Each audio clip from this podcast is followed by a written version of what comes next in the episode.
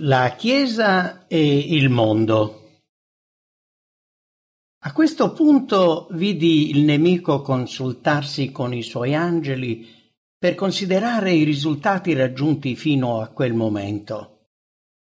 Facendo leva sulla paura della morte, avevano impedito ad alcune persone timide di accettare la verità. Ma molti, anche fra i più timorosi, si erano schierati per la verità e tutte le paure e la timidezza erano svanite immediatamente. Assistendo alla morte dei fratelli erano stati testimoni della loro fermezza e pazienza. Si erano resi conto che Dio e gli angeli li avevano aiutati a sopportare le sofferenze e a sviluppare forza e coraggio. E quando furono chiamati a sacrificare la propria vita, manifestarono la loro fede con una tale convinzione da far tremare i loro carnefici. Satana e i suoi angeli conclusero che doveva esserci un metodo più efficace e sicuro per distruggere gli uomini. Nonostante i cristiani soffrissero, la fermezza e la speranza che li animavano rafforzavano i più deboli aiutandoli ad affrontare con coraggio le torture e il rogo. Imitavano la nobile sopportazione di Cristo in presenza dei carnefici e grazie alla loro costanza e alla gloria di Dio che li circondava convinceva molti altri della verità. Satana decise quindi di ricorrere ad un metodo meno cruento.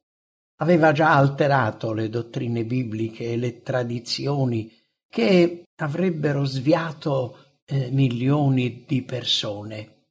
Stavano radicandosi profondamente nel cristianesimo.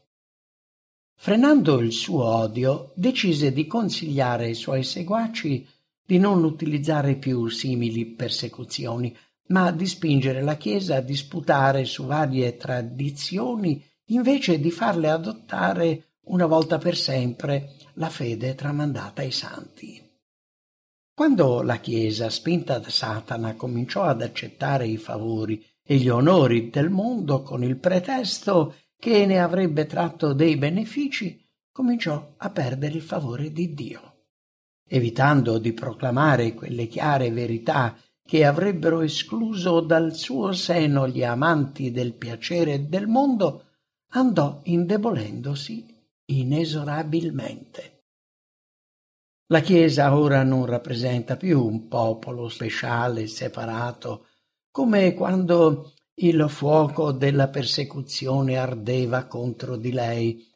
L'oro ha perso la sua eh, luminosità. Com'è cambiato l'oro puro.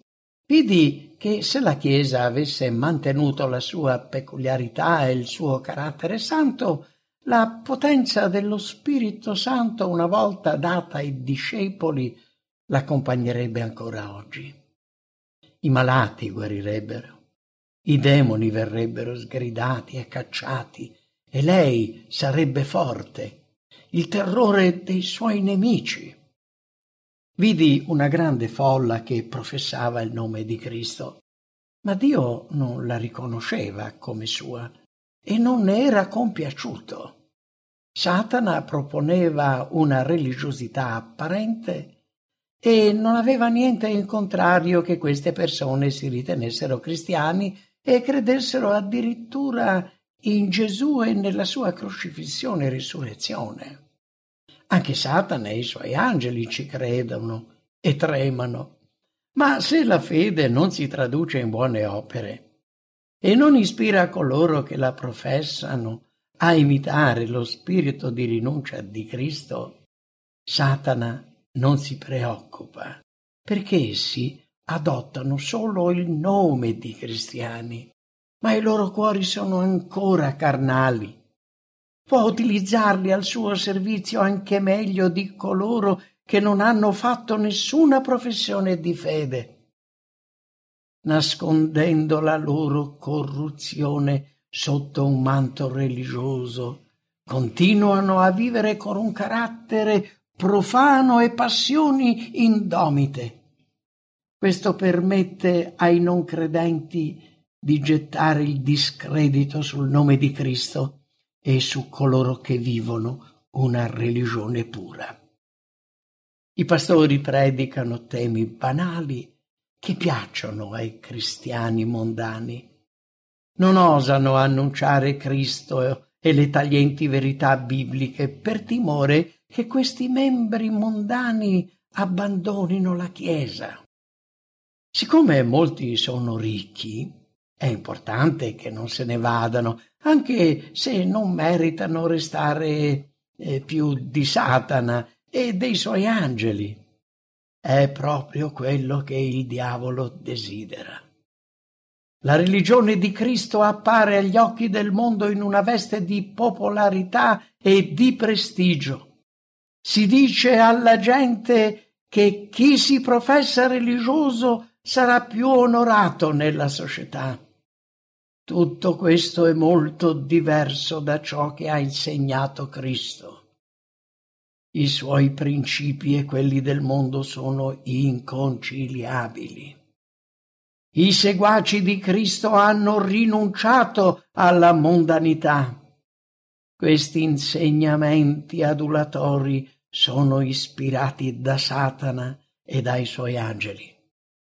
Essi hanno tracciato un piano e i cosiddetti cristiani lo hanno messo in pratica hanno raccontato piacevoli favole che sono state subito accolte. Alla Chiesa si sono aggiunti ipocriti e peccatori. Se la verità fosse stata predicata nella sua purezza, queste categorie di persone sarebbero rimaste subito escluse.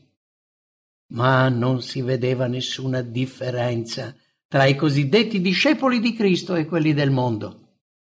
Vidi che se i membri di chiesa fossero stati spogliati di questo velo di falsa apparenza, sarebbe venuta alla luce tanta corruzione e malvagità che anche il più timido figlio di Dio non avrebbe esitato a chiamarli con il loro vero nome, figli del loro padre, il diavolo, visto che ne facevano le opere.